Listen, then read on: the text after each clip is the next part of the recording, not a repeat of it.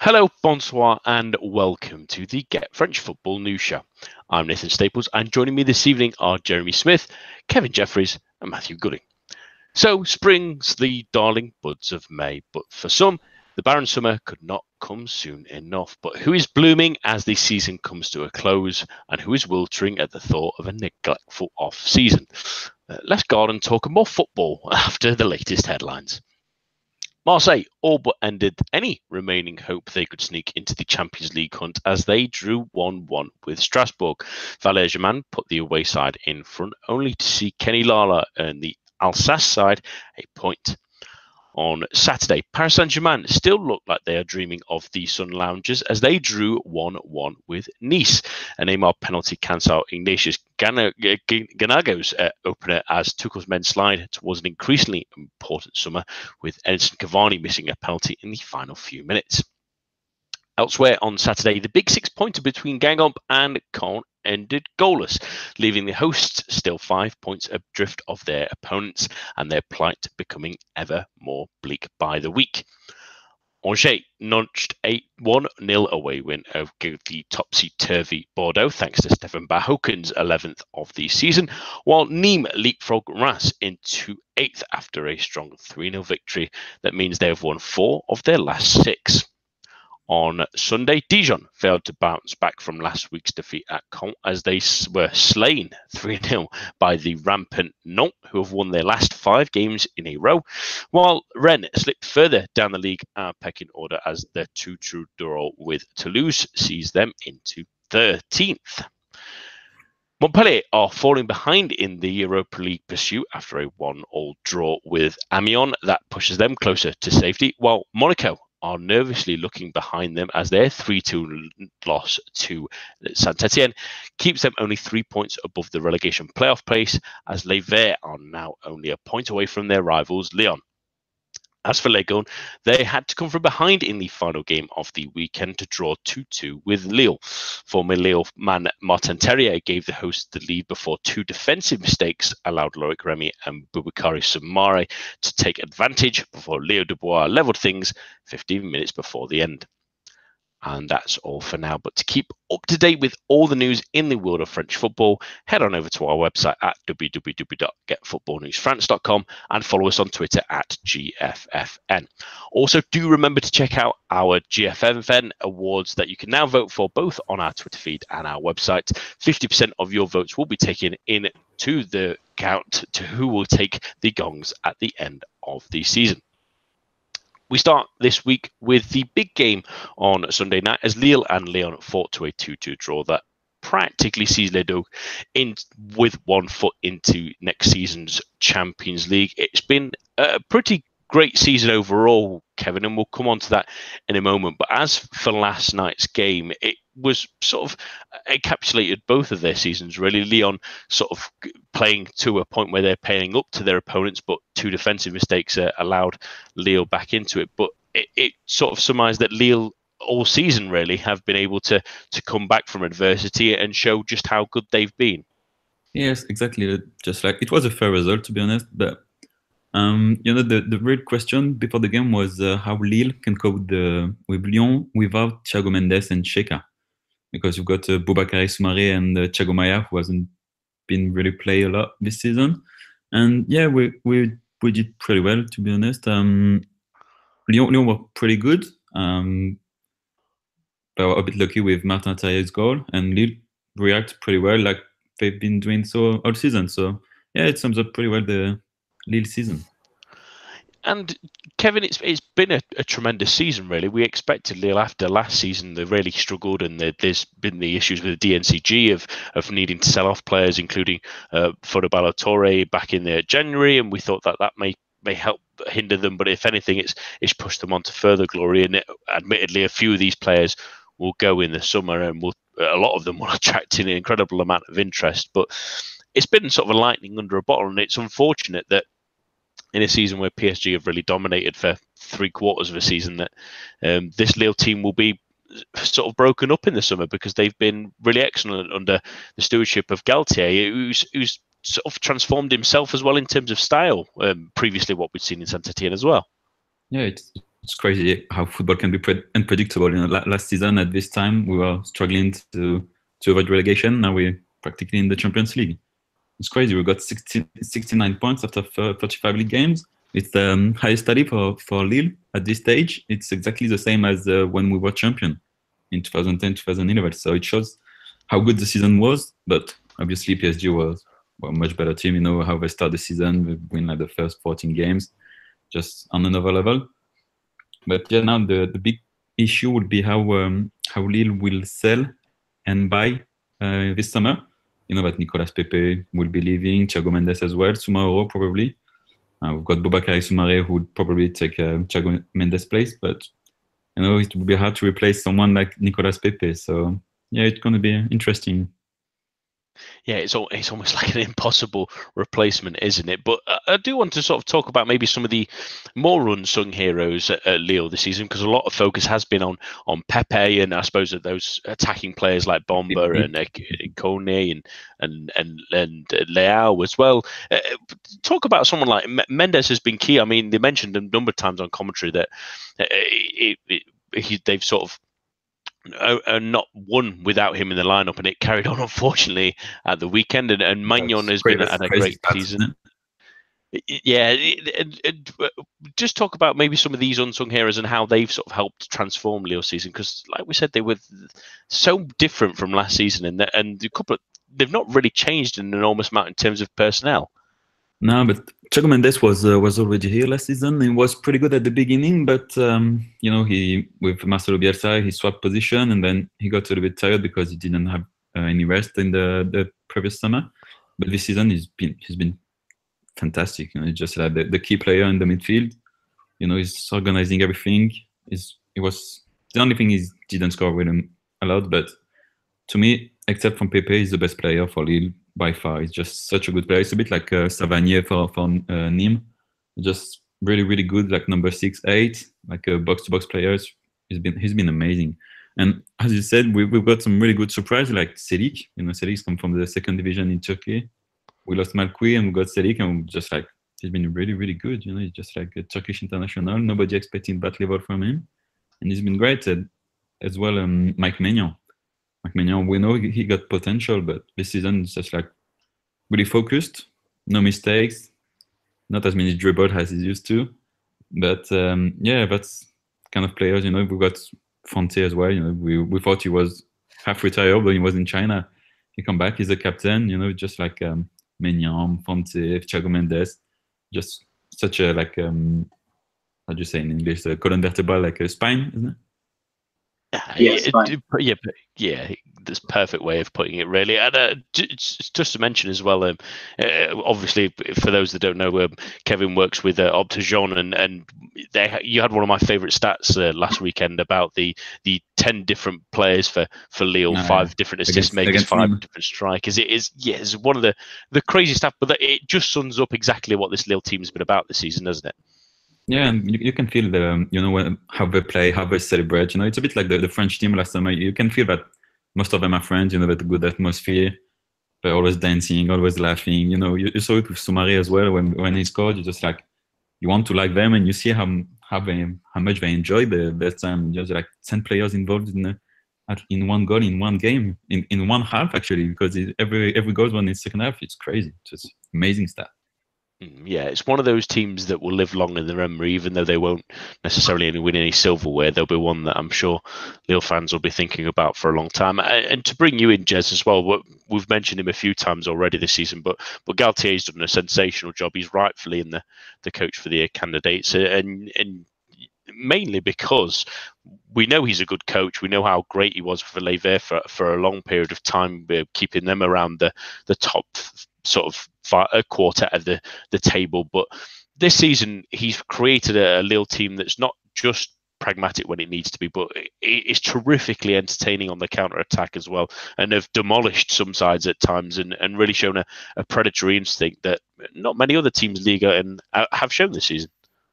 Yeah, I, th- I, think when he was at Saint Etienne, he, was, he and the team. I mean, the ironic thing is that Saint Etienne have been playing some decent uh, attacking football this season without him as well. But um, I think it, their, their reputation together was a, a very defensive-based football. And although he was often linked with with well, he always seemed to be linked to the Newcastle world.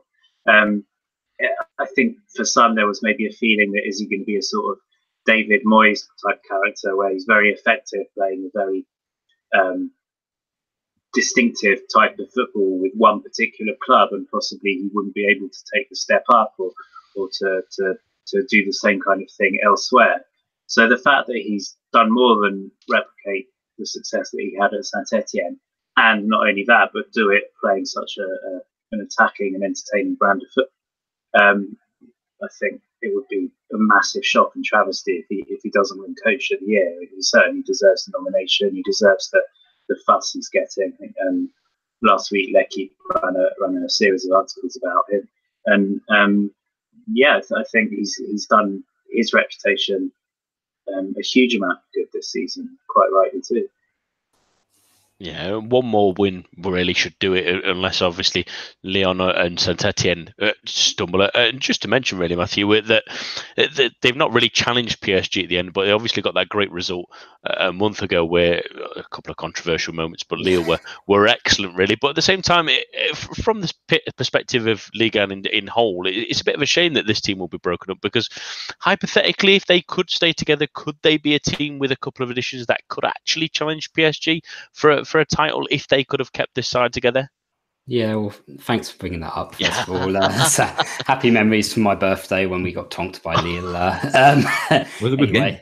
Yeah, yeah, yeah, yeah. It was a great one to follow uh, from my uh, from my birthday night out. Anyway, um, yeah, it is a shame, and I think that's it's a bit similar to the sort of Monaco situation a few years ago. Maybe not on such a sort of uh, grand scale, but um, you would like to think that if they stayed together and with a couple of additions, um, they would be able to sort of be a bit closer to PSG. Um, but yeah, I think it's just the way of modern football, isn't it? That and obviously with um, the financial problems that you touched on a bit earlier, uh, it was is only likely to be a, a one season thing, which I think in a way it sort of preserves the magic, doesn't it? Because if it sort of all fizzled out next year and this proves, I think it's unlikely, but if this proves to be Nicola Pepe's like best ever season, and then next year the team was they didn't follow this up, then that would be a bit. I think as a fan, you you can sort of maintain if it if it all ends on a high and the team gets broken up, then you can sort of uh, you've got that sort of memory to to look back on. But yeah, certainly, I think um, when we played them at the park earlier in the season, I was really impressed. I thought, wow, this is a proper sort of like well set up league and team. They've got a really strong defensive unit. I was so impressed with Xeka and, and Thiago Mendes. And then obviously the front sort of four who get a lot of, of praise with good reason were, were very impressive. So I think, yeah, if if they could be kept together and they could add a little bit of depth, then I certainly think next season it could be a lot closer. But unfortunately, it's probably unlikely to happen yeah, it's always disappointing to be working with or what ifs. But uh, as for their opponents, because it was just as big a game for for Lyon as well, Kevin, because a win would have put them really close to Leon and usurping them for second. But a, a, a draw or a defeat would have been even worse. But a draw means that Saint Etienne are still breathing down their necks, and they've got to head to the Velodrome next weekend on Sunday night, which is not the kind of game you want to be playing when you when you need three points. But mm. they're in a, a, tricky situation. They're a club that should be looking to be a sort of competing, at least trying to compete with PSG, but with players looking like it might be a bit of a, a, a, huge squad overhaul and the manager obviously on the way. And even now, the possibility that Champions League football could be taken away from him. It's a it's a big couple of weeks ahead for, for Lyon and the, the players they've got left. Yeah, it's been it's been a, a weird season for Lyon because they got like they got great players. They should be second in in Ligue 1, in in my opinion. You know, just but all season long there was like ups and downs. You know, in the Champions League, they were pretty good. In the they beat Man City, they were really good. But you know, they got some problem with the player, player who wants to leave, I believe. Uh, play, uh, problems with the fans, especially on social media and uh, with Aulas and Genesio. It's been like going on all season. He was supposed to stay, then Aulas said, "Well, he's gonna leave at the end of the season." So it's just like, and you, you can feel there's something broken, I think, in the in the team.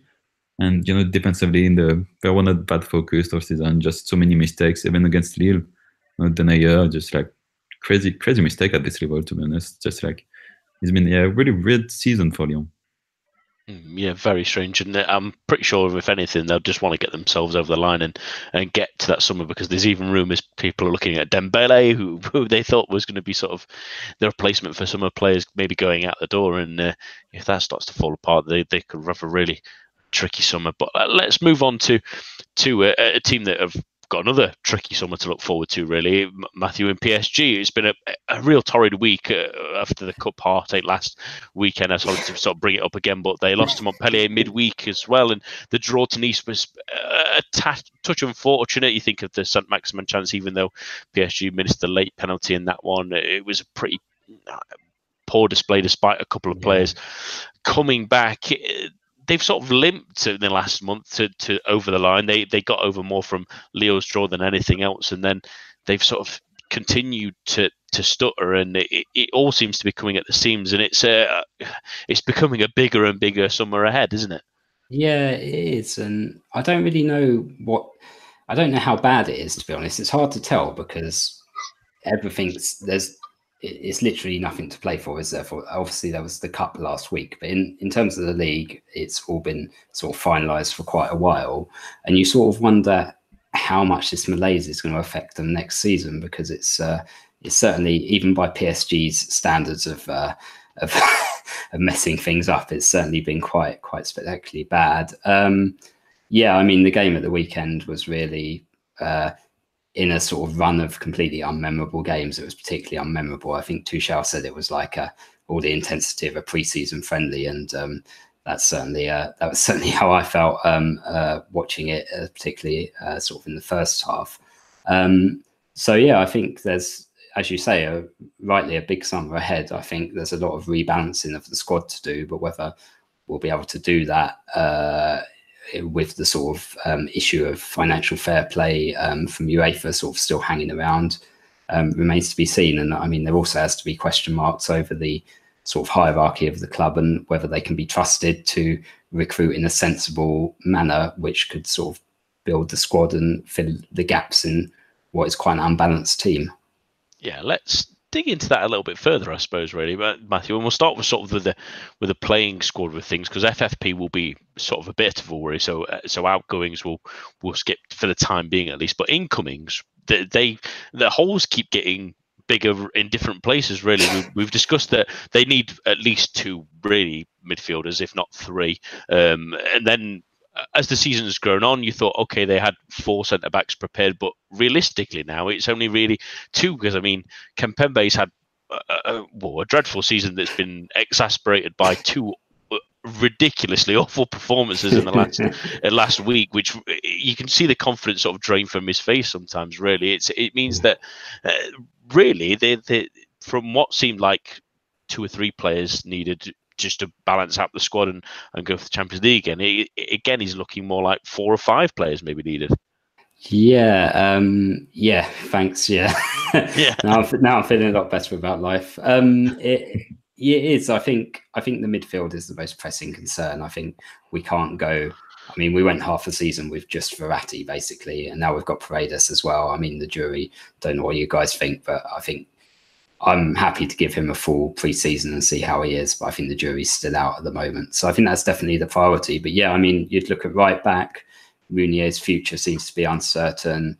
Dani Alves is spectacular goals aside, a bit of a waste of space. Um, Kurzawa, there's question marks over on the other side. So then you think maybe we need some more fullbacks. And then, like you say, the centre back issue, I'm very concerned about Kimpembe. He might be going down the sort of Mamadou Sakho route of being this really promising player who can never sort of, you know, make that step up to, you know, be an elite player on a regular basis. So then maybe we're a bit short there as well. And uh, yeah, it's, uh, yeah, well, uh, this sounds like quite a full shopping list, particularly then if you consider the Cavani situation up front as well, that he might leave, and then we'd presumably need another replacement of that sort of uh, profile of player. So yeah, uh, someone's certainly going to be busy this summer, I think.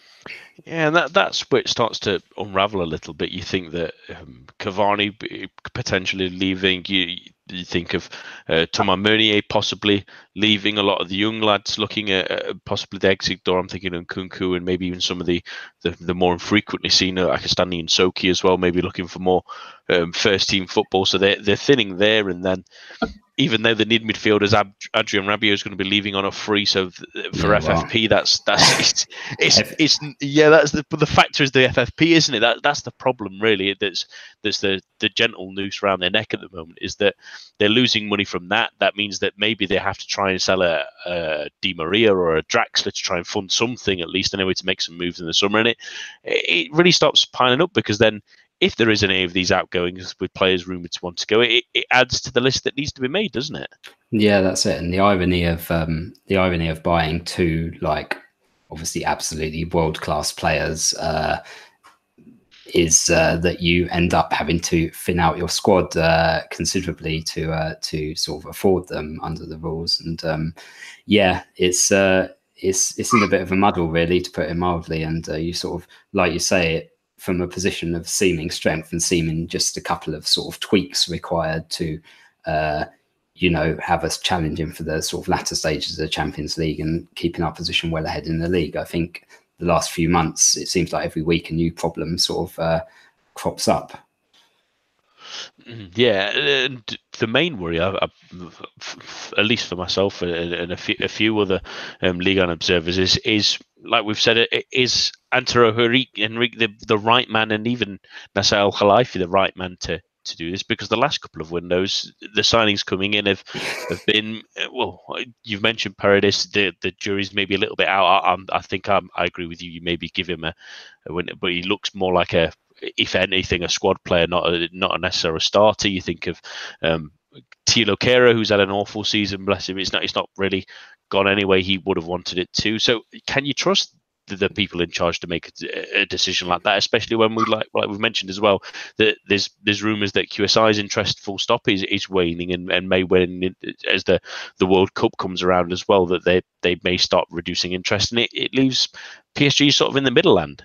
Yeah, that's it. We're a bit. I mean, the World Cup's still quite a long way off, isn't it? So if we're going to have sort of three years of us just like muddling around like this, then um, uh, I don't think that's really good for anybody. Um, but uh, what was I going to say? Yeah, I basically no, I don't trust them to do a good job. I mean, Henrique's got a he's got a um, an, a good CV from his time at Porto, obviously. So I don't think that he's a complete idiot or anything. But at the same time, whether he's suited to working in the sort of it's a completely different situation, isn't it? PSG to Porto. I know Porto is probably one of the biggest clubs in Portugal, but PSG is on another level, and whether he's sort of suited to uh, operating at it, I think you would have to say the evidence suggests no. And then there's Nasser. I mean, I look back to when he appointed Leonardo, and Leonardo was basically running things. And obviously, Leonardo wasn't everyone's cup of tea. He wasn't always my cup of tea when he was in charge, but he at least had a plan, uh, and he sort of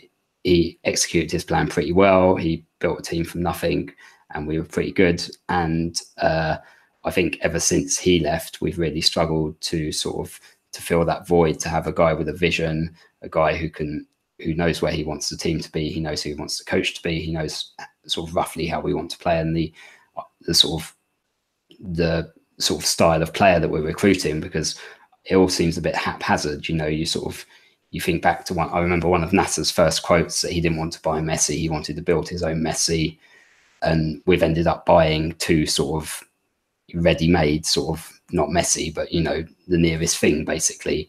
You think, well, how have we got to that point when when you came in, you were all about sort of you wanted to you know grow your own players. So I think that sort of overall vision is lacking, and I think Nasser as the guy who's been the the constant sort of figure throughout the last few years has to sort of carry the can for that to a large extent. Let's bring in the other guys on, on some of this, and uh, the, the game at the weekend at least, Jez, and the game against Montpellier as well. Really, they they, they sort of floundered again. It, it, it's not a case of them not putting away chances really, or or chances going bigger because they're still scoring goals and creating plenty. But uh, too many teams are getting good opportunities against them too simply. I mean, Atal was excellent, but had a couple of really easy ways of of trying to get in behind the back line. Had a chance himself as well as setting up that chance for St. Maximin, and, and the same for uh, for Delort against them in midweek as well. He had a lot of opportunities of getting in behind and, and having a chance at goal. It's uh, it's pretty alarming for a team that you expect even as they're sort of walking to the end of the season to to not well the first three quarters of the season, we never really saw them punished in that kind of way. But every single team's not afraid of them anymore, have they? That fear factor's gone. Yeah, I, th- I think it's it is hard to, to judge PSG entirely on the sort of post Man United uh, run because the fact is they don't particularly have anything to play for. Okay, the, the, one important match they had left, they they, they did find themselves themselves lacking. But to an extent, you can understand why they're they're struggling to be sort of 100% motivated or you know show the show the kind of intensity that their opponents are going to show against them in the run to the, to the end of the season. But at the same time, I think a lot of it comes down to, to what Mbappe said after the Lille match. You can have bad matches, you can lose matches, but to, to sort of collapse like that is it's more than that. It's a complete lack of professionalism, and um, I think that there's been the run has been so bad that it is it, it is more than just not being able to reach sort of peak intensity. That it, does feel like a lot of people are uh, mentally on holiday, and and I, again you can you can read too much into it, but I, I think based on the last two or three years, based on um, certain rumours about what's going on behind the scenes, whether it's with players or, or directors, managers, or whatever. I think it does it does sort of speak of a, of a bigger malaise there. And I think there, there are a lot of things that need changing. And um, Tuchel, I, I think for the most part, he's come out of this season with, with a lot of credit. I think they were playing great football up to that Man United match, including the, the first leg. Um, they were steamrolling teams. They were looking set to, to break all records. So I do think there's a lot there to work with. I don't know if it's because he was allowed more autonomy or he, he managed to secure it himself. But I think the fact that he seemed to be um, getting his own way more than Blanc and Emery boded well as well. So I definitely think that that they should stick with him. But it just seems that you know, there's stories this weekend about Enrico Motta falling out. Apparently, Motta and Tuchel don't speak. Um, Henrique, uh, Henrique, sorry, Henrique and Tuchel, we know, don't get on. Motta and Tuchel apparently don't. Um, and you mentioned El Khelaifi. By all accounts, he he wants to have control of everything. So he's almost sort of um, encouraging these little spats between everyone below him to make sure he keeps control. And apparently, no one's allowed to do anything without his say so. But he's never there and never contactable to give his say so. So I do think that the problems go right to the top. And I'm not necessarily saying that those problems directly feed into the players, but it just seems that around the whole club. They're just they're so close to having everything clicking into place, and it's not quite there. And I you can't. I think people are overdoing just zoning in on PSG. You look across Europe. I mean, Ajax have embarrassed a lot of teams by showing that you don't need a load of stars, or Lille as well. Actually, we were saying about them earlier. Um, but you just need, you know, some young key players who are able to play together. Um, I think, you know, certainly compared to PSG and City, uh, Ajax are doing a fantastic job. You look at Juventus; they've lost a lot of intensity the last few weeks as well. Um, so it's not just PSG, and sometimes I think maybe we do overdo it. But the fact that it's the same recurring problems year after year, the you know, coach always being under pressure, the fact there's still no midfield, the fact that the Brazilian clique still seems a little bit overly indulgent, overly influential, um, the fact that some of the younger players aren't quite kicking on as they should. Some of the others, like Areola, are being undermined by, by being sort of pushed out of the first team by, by star players who just simply aren't as good as them. Um, you'd hope that that these things are sorted out in the summer, but as Matthew said, it doesn't look like they're on their way to doing that really, and that's a concern. Yeah, it's going to be a huge concern. And reports of Thiago Motta having an argument. I've, I've never heard of a thing like that before. Maybe they should they should bring yeah. Brandao in. Yeah, yes, yeah, maybe he can work as peacemaker. Yeah, and uh, if anything, they should be judged on their form after that Man United game because look how Man United have performed really. To be mm. fair, but uh, Kevin, Kevin, to bring you in on this as well, I think the the important thing is for PSG this summer is to keep some kind of utility and someone to to herald things. And we've mentioned how good Tuchel has been for them and how he has sort of said we need players, we need things coming in, and keeping him happy this summer is possibly just as important as as bringing players in or even keeping some of the the big players around as well. Yeah, exactly. I mean, he needs a few players. To honest, you know, you you won't bring PSG to another level with uh, Bernat or Choupo-Moting. So um, he he needs great players, but will he get them? That's uh, that's the question. You know, with the financial fair play, um, maybe they probably need to sell before buying great player. I mean, I think Cavani will leave. I think you, you can feel in the, the way he plays, the way he reacts. Uh, he's not usually like that, and you can feel. He, I think it's his last season, and Meunier wants to leave as well. Um, so yeah, they need like three or four great, great players if you want to to be um, able to win the Champions League because that's the goal, the ultimate goal. And as Jeremy said, you know, it's just like um, in the head in the last the last few seasons, every time they won the the Ligue 1 and the, of the Champions League, they're just like pretty much on holidays. And this summer they got the, the Copa America. You know, they've got a few, a few Brazilian players who are injured, and um, so yeah, but you know, they should want to win every game, break every record, but it's never been like that in uh, at PSG, and that's what they like. I think uh, they lack. Sorry, and that starts with uh, Nasser. You know, Nasser is uh, probably a great man, but I think he's too nice. He's too keen. You, you saw it with uh, Serge Aurier, You know Lorier was just doing something terrible, and in a few weeks he's back on the pitch. You know, just like Rabiot as well. You know, he starts with him, I think. Yeah, I sorry to interrupt. I absolutely I think that at times he's too much of a fan and not enough of a president because we know he's a, a PSG fan from before he was involved with the club. Uh, and I think there's too much of that. He's too c- close to the players and too he likes them too. too yeah, exactly. He's too in awe of them, and you can't have a you've got to have a level of detachment. And I think unless you've got a strong, he hasn't got a strong sporting director, or seemingly not to sort of to basically tell him how to behave, or you know maybe you should take a step back. And I think it really it really holds us back. Hmm, and that that's going to be the interesting point, I think, this summer with having such a strong coach for so, some people may say for once more than anything, but it's maybe a little bit insulting to some of them. But uh, at the same time, he, the fact that he has been a bit more forthright about his his views and and uh, leave and leaving t- players off the bench in terms of having sort of five man benches sometimes just to make his point um, a little bit more crystal clear. So it will be interesting to see because as soon as, much like in Dortmund, where he did really butt heads with the, those above them, if it happens again in the summer, he's not a person to to not you know walk if needs be, and that, and that would leave uh, PSG in a right pickle again, just as they're they're trying to make something out of it. But uh, it'd be interested to see exactly what will will happen this summer for them. And uh, well, in fairness to them, Nice good result for them, and, and great to see Atal maybe add another um, at least 10 million maybe onto his price tag when it goes. Some teams come around in the summer. It might even be it might even be PSG at this moment in time. But on to matters at the bottom of the table now because the final six point of the season saw the points shared between Caen and Guingamp. But for the latter, it looks like it might not really be enough, Jez.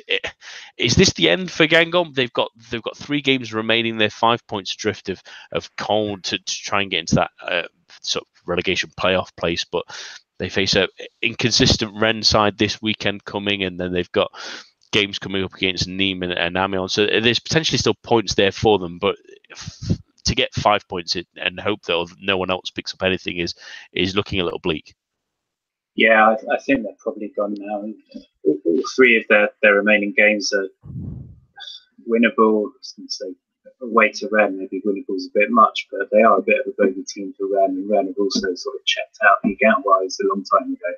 So there, there's definitely points up grabs there, but it felt like the weekend match against Caen was was a, a, must win, and it wasn't even just that they didn't win; they they, they were you know, both teams were good, but there was no onus on Caen, particularly to, to have to go out for the win. Guingamp made very little chances, and the, the, chances they did make, they, they generally sort of blasted over the bar. Didn't um, didn't really give, give Samba any any work to do at all. And, and it looks like they're a bit of a busted flush. I think we spoke about how sort of two or three weeks ago they had a couple of those body blows with you know last minute equalisers for Monaco and and um, Caen and Dijon getting getting wins that they were absolutely not expected to. And when when they did climb off the bottom, I really thought that that they were the favourites to stay up, just based on the form they were showing, the, the, form in terms of results, but also the, the performances they were putting in. But I think those those those results of a couple of weeks ago just really knocked their confidence. And um, much as I, I love Gourvenec and I would like them to stay up, I just I think they've given themselves a little bit too much to do. The very best they can I think, is, is the relegation place, but I just can't see them getting enough points to to, to do that. It's been a funny season for them, hasn't it, Kevin? I mean, we looked to the side at the start of the season thinking that they, you know, they've done well under Kombouaré and sort of fought above their weight, and then have done for a number of seasons in League One, really, since they have they came up a, a fair few years ago now. But th- that six defeats in the first start of the season was was the alarm bells ringing in. They, they've never really recovered from that. In fact, they've never really been outside the drop zone. In fact, they've mostly been in, in 20th since that point really. They've when they dropped in there after week three and they've changed managers thinking that the return of Jocelyn Gourvenec will be the sort of instigator of maybe a, a fight back or something like that inspiring some of the the great times he had there but at the Roudourou but it's not really worked out for them. And, and unfortunately it looks like that that Ligue 2 will be hosting them next season. Yeah uh, exactly. Just two stats um, I've seen between Guingamp and Caen uh, last weekend, so it was a must win for, for Guingamp. There were only 11 shots between the two teams, only one on target, which is the, the lowest tallies in Ligue 1 this season. So it shows how scared they were or how bad they were. And um, Guingamp, they've got only 25 points, and um, on the 22 teams with 25 points or less at this stage, all of them finish last. So I guess that's it for Guingamp. And they, they signed pretty good players. Well, supposed to be good players like Nolan Roux and Ronny Rodelin and they've been terrible this season, like most of the team. But uh, they would be they would be in League Two this next season. I can't see otherwise. And, and, and we've spoken about them a few times, with Matthew. Uh, how they have got some talent through the squad, and uh, Kevin's highlighted a few there. But even young players that we expected more of, we were thinking maybe of a, a Marcus Coco or a Ludovic Blas, players that we had big reputations, but have really uh, struggled this season when we expected them maybe to be kicking on. I mean, even the likes of Marcus Thuram, who's getting uh, interest from bigger clubs, maybe more because of his name than his performances, because his, his, goals are more coming from penalties spots more than anything. So it's it's sort of sort of a mixture of those experienced players struggling and then those young players not blossoming into the what we maybe expected of them as well. Yeah, that's it. And uh, obviously, we know all about Marcus Thuram's penalties at PSG from the uh, from the Coupe de la Ligue, which we were talking about earlier. But um, anyway, uh, yeah. So you look through their squad list, and it's really it seems like it's quite it's not it seems quite well balanced, like in terms of that mix that you're saying of youth and experience. As you say, Blas quite an interesting player, isn't he? And like even like someone like Nicolas Benezet, I quite like from his uh, previous seasons, and then you sort of look up front as well with Rodelin and Roux and um, and stuff. So yeah, it's a bit. It just feels like everything's conspired against them because even like in the coaching, I think Antoine Kombouaré is a you know decent league and coach, and um, obviously Gourvenec as well done well there before, and blah blah blah. So it just yeah, I think their their goose is pretty much cooked, isn't it? I mean, like you said, sort of three winnable games to end the season, but I mean to expect to expect a team with their form to sort of suddenly pick up is probably asking a bit much. But um, yeah, just a sort of general general sort of malaise seems to have uh, seems to have done for them. And like you say, have never really recovered from that that start they had. Yeah, and it, it becomes stranger even just because they, they did some decent signings. I thought in in January at least. Anyway, getting some more league and experience in them. I mean, they've got players like Djilobodji, although he's not played an enormous amount. Same with uh, uh, and, and Ndong, who who was decent last time he was in Liga, and although he obviously had a, a, strange spell at, at, Sunderland, you know, you look through the squad and you see uh, Lucas Deaux and Nicolas Benezet, although uh, both have missed some time as well. They've got experienced centre backs as well, but although Sorbon's maybe slowing down a little bit, and Kerbrat's not had the greatest of seasons. Rebocho's probably been maybe one of the, the better lights as well as Eboa, Boa maybe, but it's certainly a squad that if they can keep it together, they could they can mount a challenge next season. But at the same time, there, there's one or two of those that maybe sides coming up or sides currently in Liga maybe maybe look to poach. Yeah, I think the that's from Blas and, and Kokov, but I, I don't think Blas and Kokov have sort of fulfilled the, the promise that they showed a couple of years back. Um, and Thuram, I agree. I, I, I, I, was struggling to to see what's so special about him other than his surname. he's, he's capable enough, but you know, seeing rumours that Lyon are after him, if if that's true, I just I just don't understand that at all. Especially if it's a replacement for Dembele, I don't think he's in the same class.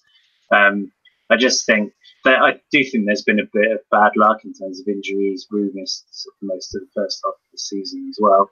Um, and the defence, I mean, on paper, can kind of look back at certain matches where Kerbrat and Sorbon have been um, at, their, at their best as a combination. I think Caillard's done a decent decent job in goal as well. But you, the fact is, you look at their goals for and their goals against, and, and they really they very much deserve to be where they are. And um, I mean, possibly the fact that there won't be many people coming in for many of their players um, could be a, a, good thing for them because they can pretty much keep keep the team together. But yeah, I mean, I you know, I'd like Philly in the centre as well, but no one really has has done enough to firstly to, to cover the lack of goals up front and and secondly just to it's it's a lot to ask but um mine's gone completely oh Salibur you know the way that the last couple of years there were matches where he managed to sort of take the rest of the team by the scruff of the neck and somehow sort of pull them over the line and, and get them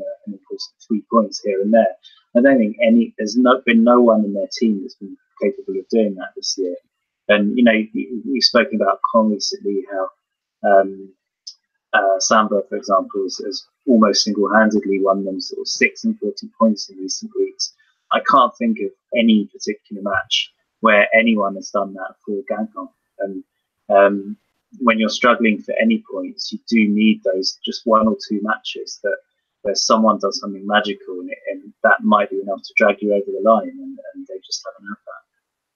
Yeah, the, the attention turns to their opponents really from Saturday because can't get another point and they still can't be um, destroyed. Really, they, they keep coming back from the dead. Kevin, we keep we keep mentioning them as sort of the cockroach of Liga, and they they they they, they, they simply can't be destroyed. And there's not a, a, the strange thing now is that they're obviously still occupying that regular relegation uh, playoff place, but they're only three points off Monaco, and I, I, you can quite easily imagine a scenario where they're facing a Reims side this season who have been really good but look like they're already in their swim shorts for the summer. And and Nîmes on a on a great late season surge as well uh, as they host Monaco which will be a tricky one for them. So and with their goal differences closer you can't um, it's not unfathomable to be a, a scenario where Monaco even drop into that relegation place later on. And that would be uh, sort of ending their season with the strangest of flourishes where they've nicked a couple of incredibly lucky wins. And like you said there they, they, it was an awful game on on saturday but they got the point at least anyway which is as good as three at this moment in time really for them. And uh, they could yet even save themselves completely.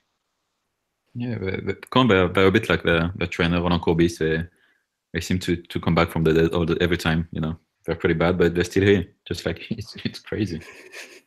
And um, yeah, I think yeah, it would depend on Monaco because Monaco with their signing they were really looking up, and you thought well they would be in Ligue next season for sure, no worries. We're only three points ahead of uh, of Caen, they're playing Nîmes as I said, and Nîmes is pretty exciting team. Um, you know they can lose five one against Lille and win three 0 against Reims, which has a really good defense. It's going to be a really tricky tricky game for Monaco and Caen. Just like the, the main problem at Caen is uh, the attack. I mean, it's um, um what's his name? The the guy was at PFC last season. Um, the striker. Oh, you testing me now. I'm just trying to remember myself as well. But uh, oh, let's go in this one. Let's try. Chokunte, uh, Chokunte, yeah, Crivelli, yes. that kind of player. You know, they score like three or four goals overall. Just like it's not enough for the for the French league. We've got the new trainer who is pretty has pretty good ideas. Now we've got Roland Courbis with them. But yeah, it would be it would be really close until the end. Would be really stressful for for Consu fans and Monaco's fans. Mm, absolutely, and I'm I'm sure uh, Courbis will, will, be claiming the coaching, even though Mercadal is still there, kind of in name at least anyway, if not in camera view at least anyway. But uh, in terms of Monaco, at least uh, Matthew, it's been a strange season for them really because a couple of weeks ago we thought well, they were probably safe and riding off a, um, a sort of high on on Jardim, but uh, as I've mentioned a couple of weeks ago, much like a Ole Gunnar Solskjaer at United, really, the good feeling factor has sort of slipped away in the last few weeks, and a terrible run has seen them sort of fall in it. And then, uh, what is a if you've not seen it yet, everyone, um, the Fodé Ballo-Touré goal to get uh, Saint Etienne back into the game is, is one of the slices of the season. It's uh, it's probably better left on a golfing golfing course really more than a, more than a football field really. But the, they're in real danger now because the, the games they have left, The Nîmes, it's going to be a, a difficult affair away from home, especially, and then they've got Amiens. They have a game against Amiens um, next weekend, which yes, they're they're closer to them, but that, that's going to be um, possibly still important to them to keep it, make sure they're completely safe. And then uh, to finish on a, in a, a, derby away to Nice is not exactly how you want to finish it if you're not safe. So they've got some work to do. Yeah, absolutely, and you don't want to be going into that derby match with uh, with your sort of place in league and on the line, do you? Um, yeah, I think uh, just to add a vote to seek out that own goal if you haven't seen it because it's a cracker. It reminded me of my own efforts when I'm on the five-a-side pitch and I've been running around for like half an hour and I can barely breathe. Um, just sort of swing at the ball and uh, get sort of vaguely near it. But um, yeah, I think um, you would still back Monaco to sort of. I know, as you say, they've sort of been dragged back into it, but I think. Uh, they'll be looking at that home game against Amiens uh, in a couple of weeks and thinking if we can get points in that, we can probably we'll probably be all right. We'll probably get one or two, you know, uh, in the other couple of games. So I think they'll just about have enough. But I think it's certainly food for thought for Jardim, who probably thought that he by this point would have uh, sort of taken them up the table a bit further away, and uh, probably again uh, busy summer in prospect with a sort of bit of a realignment of the squad. Yeah, squad overhaul looks like it's going to be happening at the Principality the next season. But uh, very quickly, Jez, on the, the other club still in that relegation scrap, Dijon lost 3 0 against the Nantes side that are on absolute fire at the moment, really, to be fair. But uh, does they feel like there maybe still is one twist in the tail for them? At least they've got Strasbourg next weekend. They then host, uh, well, they're away to Paris Saint Germain, which is not the hardest of games at the moment, at least anyway for them, especially with them nothing to fight for. And then they finish the season against Toulouse, who've been very, very up and down is maybe the best way of describing it. So, uh, is even Kombouaré's team got one more sort of fight in them, given that they're still they're still only two points off Caen, and there's always a chance. There's always a chance, and and yeah, again, two home matches that are winnable. Strasbourg is sort of done their hard work for the season. So that again, they, they might not be playing the same kind of intensity. Toulouse at home last match of the season, again, nothing really to play for. It's definitely winnable. And it, it, even PSG away from home, but the form they've been in recently, and actually, you know, ask Caen, PSG have kind of had a say in, in in sort of helping teams stay up the last couple of years. So so there could be more twists, but on paper, I think Caen you want to have the points on the board at the moment. So Caen have got that that that little cushion, and and I, I think the matches they've got left, um, there's probably more points on offer there.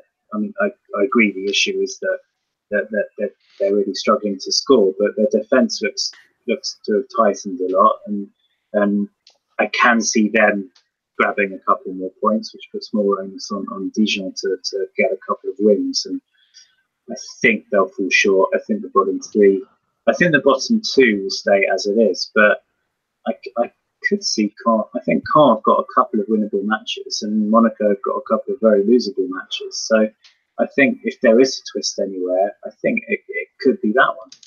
Yeah, I don't think we can call anything in this relegation fight. We've tried to three, four, five times now, and it keeps changing week on week. So I, am not going to say anything yet. Guingamp could still get out of it, no doubt, before we end the season if we try. Uh, let's finish tonight with our, our well, my favourite section of this. Is the Liga snapshot. So, and I'll start with you on this one, Matthew. What's your Liga snapshot for this week? Well, I'm uh, I'm go into a Ligue 1 star who has moved abroad. Um, I say star in inverted commas because it's one of my favourite players, Jeremy Menez, um, who I don't know if you guys remember Jeremy Menez, but once upon a time he played for PSG, and since leaving he's sort of gone on a bit of a world tour, and he's in Mexico at the moment for Club America. But uh, this may come as a surprise given his previous um, his previous behavior, but he's upset his coach because he apparently does not have the attitude of fighting for his position in the squad. So he's been dropped from the squad for the last few Maybe weeks. PSG should sign him. Well, as I was just about to say, Jez, he's, he's likely to be on the market this summer. So you never know. You never know. Apparently, he's um, he's on his way out. So he could be on his way back to Liga. And if he came back to PSG, even as player manager, I'd probably be quite happy. just saying. Eh, Jeremy Menez is still 31 years old. Who would have guessed? Um, it, He's it still feels got- like he sh- feels he's like he be 38. He's still got the same haircut that he had when he was 21 as well, which is all one of them anyway. So, uh, so yeah, I'm looking forward to seeing where he ends up next. I was going to say, is it still bleached blonde or something like that? Yeah. Yes. Yeah, bleach blonde Mohican. Yeah, he's looking pretty good. Follow him on Instagram. It's uh, it's quite the treat. Uh, I suppose that's more in vogue at the moment. To be fair, to be Yeah. bleached blonde again. To be fair, uh, G- G- Kevin, what's your Liga snapshot? Um, mine would be one uh, one player to to look at in, in the future. The, um, Eduardo Camavinga, uh, the young player for Rennes. Uh, he's the youngest player ever who played for Rennes in the professional team. Against Monaco last week, he made his first start in Ligue 1. He made all of his passes, um, 100% passing accuracy. He's really good. He's only 16. It's crazy. You know, it's like really strong. Uh, it's um, central midfielder, and I really believe it could be a great, great player from next season on. So Yeah, look out for him.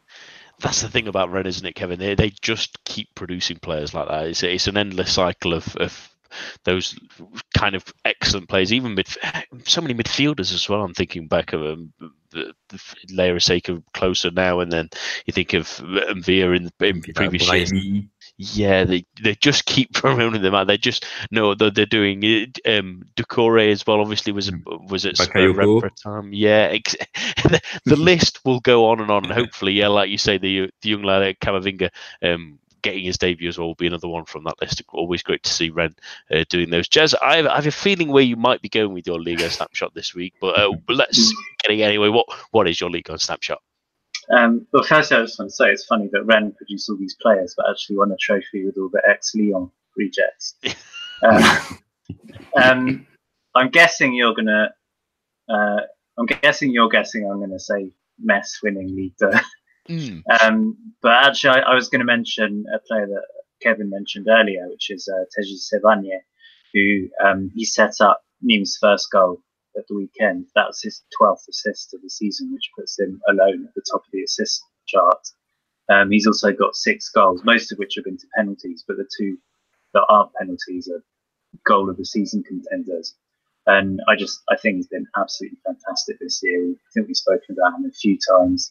Um, probably the, the only thing that's not in his favour is, is his age. Otherwise, I think he could be looking at a really big money move. But I think he's certainly a player that Marseille, for example, with financial restrictions, I think that he's a player they should be looking at. I think the fans would love him. Um, I think he'd quickly um, sort of become one of the fans' favourites there.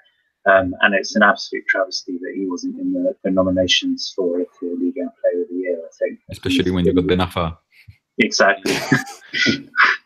it's it's crazy sometimes, isn't it? At least he's in the GFFN awards ceremonies, at least anyway. So do vote for him on the the the, the, the, because we we've not left him out. And I always just remember every time his name is mentioned on the show, it has to be sort of mentioned. Adams spiel uh, he lives in the area, loves the area. He's been from Montpellier for a long while, and um, if he does get a move, it might only really be to, to Montpellier, ready to stay i- i- around that that place. Uh, my Liga snapshot. There's a few, like Jess said, it's great to see Metz come back to to lead the flip flop side of it. Of, secure the league title in there. Stade Brestois might be the next to join them in Liga next season. They they only need a, a couple more points to make sure uh, if they win on Saturday, uh, well, on Friday, it will I'll completely confirm their um, advancement to league, uh, which will be great to see. Uh, mine goes to Balotelli for one of the quotes of the evening. We always love a good Liga quote.